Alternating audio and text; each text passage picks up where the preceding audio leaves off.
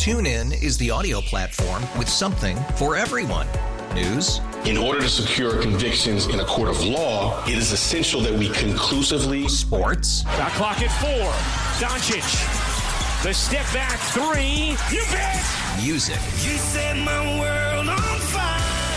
Yes. And even podcasts.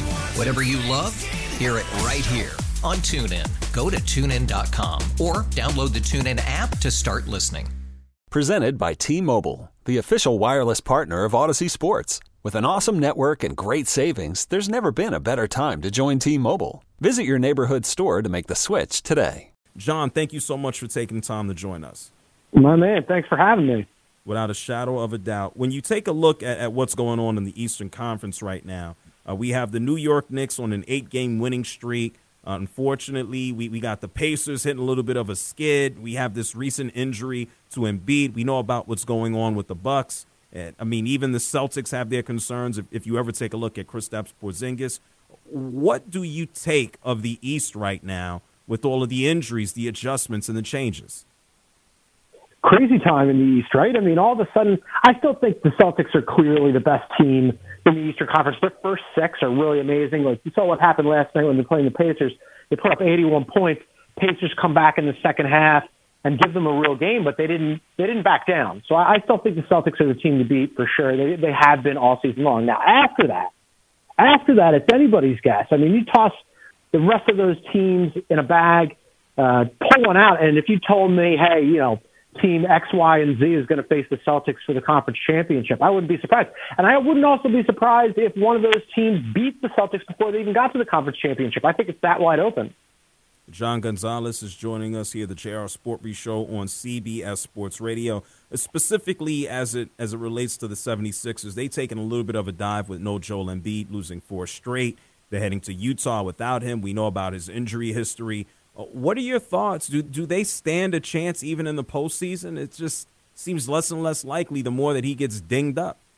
Yeah, it's brutal, right? I mean, I, I'm uh, from Philly. I covered that team for a very long time. I covered him since he was a rookie, and it's always this, right? Every year you start to get your hopes up a little bit. Even last year when he was MVP, you get your hopes up a little bit. If you follow the Sixers, you're a Sixers fan. You go, hey, maybe this is the season they finally get out of the second round, and then his injury history pops up, and I mean, we saw what happened. You know, he caught a lot of flack for not playing at Denver against Joker. He seems to always something pops up when they go out there, and he hasn't really played in Denver on Joker's four. But clearly, he wasn't right to play in that game. Clearly, it was good that they held him out in Portland, and he shouldn't have played last night. I mean, when he started to play, there was a moment I don't know if you saw it where he went to load up to jump and he just crumpled to the ground.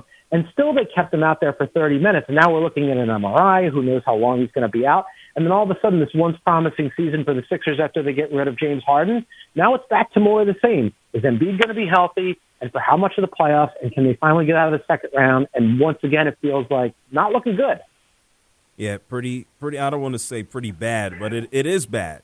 You know, for the, Yeah. the 76ers. I, I, I don't, I don't have a crystal ball, but uh, you know, I wouldn't be surprised if Joel Embiid even misses the All Star game. But hell, what do I know? Uh, John Gonzalez, a CBS Sports analyst, is, is joining us here on CBS Sports Radio. Speaking of the All Star game, we know it's going to take place in, in Indianapolis. Uh, Tyrese Halliburton still looks like he's favoring that, that hamstring, you know, just a, a, a little bit. What are your thoughts on the All Star uh, rosters, the release tomorrow? Is there anyone who you think is is is close or, or going to miss out? There's so many guards in the East as well. What do you think is going to take place? so many guards in the East. Well, for sure. I mean, I think you're going to get Donovan Mitchell and uh, Jalen Brunson, and then after that, coin flip, right? I mean, I, I think Maxey has a case that's deserving. There's a lot of people that would look at. Um, there's a lot of people that would look at uh, the different players like so many guards in the in the East where you go. I- mean, I don't know. I mean, Trae Young last night he ends up going out and uh, they beat the Lakers, and he's had a good statistical case, but that team is really bad, right? So I think um, that's where it's going to be really like eye of the beholder. Which one would you rather have? So there's gonna there's going to be somebody somewhere who's going to be upset because that happens every year where somebody gets left out and we go, oh, that's going to be a snub. I think more though, there's there's so many players in the Western Conference compared to the Eastern Conference that you're going to go, wow, there's three, four guys who who absolutely could have made it in any other year that are going to get left out. Well, John, you, you talk about the West, you talk about the Hawks. Here in Atlanta, uh, LeBron James rolled into town. Mm-hmm. Uncompetitive game, terrible game. LeBron James looked absolutely miserable. Uh, we saw the post a couple of hours after the game. I assume they either stayed in Atlanta or flew out almost 2, 3 in the morning, just tweeting out an hourglass. Is there anything that you believe the Los Angeles Lakers can do to help salvage the season? Is there a move? What happens? It doesn't look good. I think they're cooked. I really do. I mean, I thought what LeBron said after the game was about right, where he goes, "Well, what's our record?" And they told, you know, the media told him, "Oh, you're a game under 500." There's 24 and 25, right? He goes, "That's about right. That's what we are. On any given night, the Lakers could beat any other team in the NBA, and then they could lose to some bad teams. And we've seen that this week. I mean, they had that double overtime thriller where they win in Golden State. They look like they're getting right. Maybe they've got some momentum at their back." Then they go to Houston and get blown out. They were down 30 at one point. Then they go to ATL. That's not a good Hawks team. Now, granted, they didn't have Anthony Davis, but the Lakers are not good right now. And, you know, they're talking about adding Dejounte Murray if the Hawks would maybe go for it and the Hawks want somebody back who's better than D'Angelo Russell in that deal. And I don't blame them for that, even though D'Angelo's been playing better lately. But even if they can get Dejounte Murray, I don't know that that moves the needle for them. Is this team all of a sudden with Dejounte Murray appreciably better. They're still really thin. At present, their third best guy is Austin Reaves. And Austin Reaves had a good season last year, played well for Team USA, but I don't know that Austin Reaves can be your third best guy on a team that has championship aspirations. So I think they're in trouble. Yeah, CBS Sports NBA analyst John Gonzalez here with us uh, on the air. What trade do you think is most likely to happen? What player in the league is likely to get moved? We saw Rozier get moved to Miami last week. What mm-hmm. do you think might happen most likely as we move towards the deadline? I'm going to go with Bruce Brown just because there's so many teams that could use a Bruce Brown. We saw what happened in the playoffs last year when he had that run to the championship with the Denver Nuggets, where he was bringing the ball up at times and uh, switching one through four, sometimes even one through five defensively, and really giving them a huge spark in all those intangible ways that sometimes don't show up in the box score. Toronto has already made its intentions clear. Right, they moved OG Anunoby. That's worked out for the Knicks. They moved Pascal Siakam. I think that's going to continue to work out for the Pacers. Now all of a sudden, you know, what's the incentive for them to keep Bruce Brown around? They have so many suitors. That'd be my guy that I'd think like I'd be shocked if he's still on the Raptors after the trade deadline. It's kind of crazy how fast time flies. The NBA trade deadline is next Thursday. I don't know how we got here mm-hmm. to February already, but it is it is upon us. To talk about the West, we know Bruce Brown won that championship with the Nuggets last year. We got a what should be an interesting game and matchup tonight.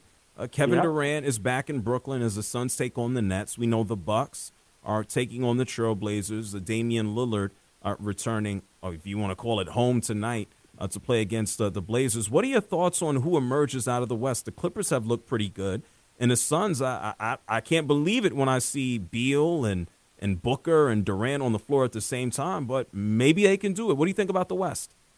Yeah, I mean, when we were talking about how wide open the East is. I think that the same is true of the West. I, I think if you're going to handicap it, right, you'd still have the Denver Nuggets, uh, the defending champions as the team to beat. You know, as Ric said, you got to beat the man to be the man. Okay, but beyond that, it's been really bunched up, right? I mean, tonight you've got Denver at OKC. That's a really tasty matchup. You've got Dallas, who's struggled a little bit lately without Kyrie Irving around. They're going to Minnesota. Minnesota just picked up a big win at OKC, and they, no doubt, they have their doubters, but hey, they've been at the top of the conference all season long. And then, as you mentioned, the Clippers are on the come. Uh, the big three for Phoenix, they've been together you know, this has been one of those seasons where I still think the Celtics and the Nuggets are the cream of the crop if you absolutely had to pick two. But it, we've seen as much parity in the NBA this season as we've really seen for a decade now, going back from before the Warriors really started their championship run, their dynasty run. So it's an exciting time for the NBA. Anybody could win it out west. Yeah, we don't have that that clear cut team just uh, expected to just flat win the championship. It's certainly uh, make things interesting as we move towards the stretch run. Speaking of the stretch run, as we move towards the stretch run of this conversation, John, I, I want to talk to you. One thing that we've also seen in the NBA this season, it's not just parity, it's a lot of scoring. Uh, whether it's uh, yeah. Luka Doncic or you think about Embiid, Uh, it's it's pretty wild. And Joe Dumars actually put out a statement, actually in an interview. He pretty much said that, hey, we're cool with the scoring. This is the way the game is now. People are launching threes, and so it doesn't appear that there's going to be any uh, you know adjustments into the future as of now. What are your thoughts on on all the scoring? Yeah, we were just talking about this on CBS today. I like it personally. I mean, look, I, I'm a, a child of the '90s. Watched the NBA back then, and there's hand checking and hard fouls and guys, you know, fake fighting. This is more fun, right? And also, not for nothing, it's content. What are we doing? We're talking about it right now. We're going, man. Did you see the the Celtics put up 81 and a half last night? Or you know, uh, every team that plays the Lakers can get 130 on any night whenever they want. Uh, it's fun. I've enjoyed it. You had prior to last week you had three games in NBA history, three days in NBA history, where you had two guys go for 60 or more on the same night. We had two of those days last week when you had Embiid go for 70 and KAT go for 62, and then Booker go for 62 and Luka go for 73. I enjoy it. Now, you also have to remember once we get to the playoffs, that's got to tighten up too, right? Because those games get those games get scrappy. They carry on added weight regular season a little bit different than the playoffs. So I think a lot of people starting to hem and haw and fret over, oh, there's too many points. That's going to change once we get to the postseason. Oh yeah, teams are going to hunker down. The players will actually mm-hmm. look look interested out there. Uh, what are your thoughts? This is a final question for you. What are you thinking about the the All Star game? They've changed up the format. We back to East versus West. We we got a straightaway fourth quarter. That's time. Do you think we're going to see a more competitive game, or are we going to be disappointed not just with that Sunday, but maybe the whole weekend again. I've kind of given up on like expecting some big fireworks out of All Star Weekend. It's an exhibition. You know, you're going to have these contests. You've got Steph going against uh, Sabrina Ionescu in that three point contest. I think that could be fun. Who knows what you're going to get out of the the dunk contest? It used to be like the preeminent uh, flagpole tent pole event. The game itself, though, that's never been good that's been bad forever. So you know they had that Elam ending where I, I, nobody could ever figure it out. I think it just kind of makes sense to go back to East versus West. We're going to time it. Nobody's going to play defense. Everybody's going to grumble about it. We're back to the regular season afterwards. Yeah, sounds like a good deal. Oh, I, I, yeah. I lied. Final question for you. Okay. Any any hope for the Eagles to turn things around? I heard you say you're uh, you know Philly guy. Uh, what's the deal there? You know what? I'm uh, I'm taking a sabbatical from the Eagles. I'm in I'm in my office right now talking to you. There's Eagle stuff all over. I might pack it up for the summer, just put it in a box somewhere and forget about it. I think everybody needs a mental health break from that team. We'll revisit it in the summer. Oh my goodness, you've quit on the Eagles. Oh my God. God I need a timeout. It's a lifetime of this. Okay. Well, well, good, good on you, John. You don't got to think about the Eagles. You're, you're strictly yeah. NBA. Where can people follow you, John, and all of your, your coverage for the NBA with CBS? Yeah, I'm on CBS Sports uh, HQ frequently. We've got a new podcast coming out that people can uh, be on the lookout for. That'll also be on uh, our CBS Sports uh, slash NBA website coming up here with Bill Reiter and Ashley Nicole Moss. And then you can follow me on Twitter at John Gonzalez. Hey, John, thank you so much for taking the time to join us. And let's see what happens the rest of this year, man. And uh, I'll bug you about the Eagles later on this year, okay? All right, please do. Thanks for having me. TuneIn is the audio platform with something for everyone. News. In order to secure convictions in a court of law, it is essential that we conclusively. Sports. The clock at four. Doncic. The step back three. You bet.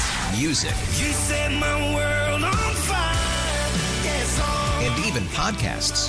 Whatever you love, hear it right here on TuneIn. Go to tunein.com or download the TuneIn app to start listening. Okay, picture this. It's Friday afternoon when a thought hits you. I can spend another weekend doing the same old whatever, or I can hop into my all new Hyundai Santa Fe and hit the road. With available HTRAC, all wheel drive, and three row seating, my whole family can head deep into the wild. Conquer the weekend in the all new Hyundai Santa Fe. Visit HyundaiUSA.com or call 562 for more details. Hyundai, there's joy in every journey.